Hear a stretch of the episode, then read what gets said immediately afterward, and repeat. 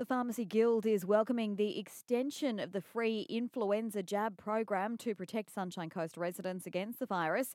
With it being one of the worst flu seasons to date, President Chris Owen says it'll get more people protected with 27 people with influenza admitted to a Sunshine Coast hospital in the past week and 30 the week before. The fact that we've had uh, an extension allows more people to get the influenza vaccine. We are having a particularly bad season, so the more jabs that we get in arms, the better for the population. The extension runs until Sunday, the 17th of July. Sunshine Coast detectives say a man appeared uneasy and apologised before robbing a Mooloolaba newsagent at knife point. The man entered the store off the Esplanade around 3 pm on Wednesday before producing a fishing knife and demanding cash from the young female attendant.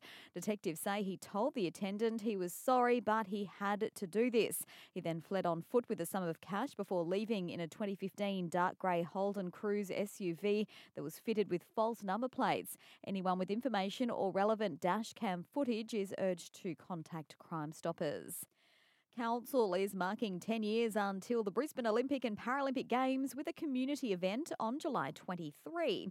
It's called Have a Go, with a day of mountain biking demos, trails, and Have a Go sessions being held at the Sugar Bag Road Mountain Bike Trail. It's just up the road from a proposed venue for the Games. Mayor Mark Jamieson says you can take part even if you're a beginner. There'll be introduction to mountain bike sessions pumping and cornering activities, a chance to test your skills, experience the trails, uh, learn at the bike shop displays and demos. There'll be guest speakers, including Olympian Lisa Mathison. It's not just for beginners, it will be great for experienced riders as well a fantastic day of thrills. You can register now through Council's website.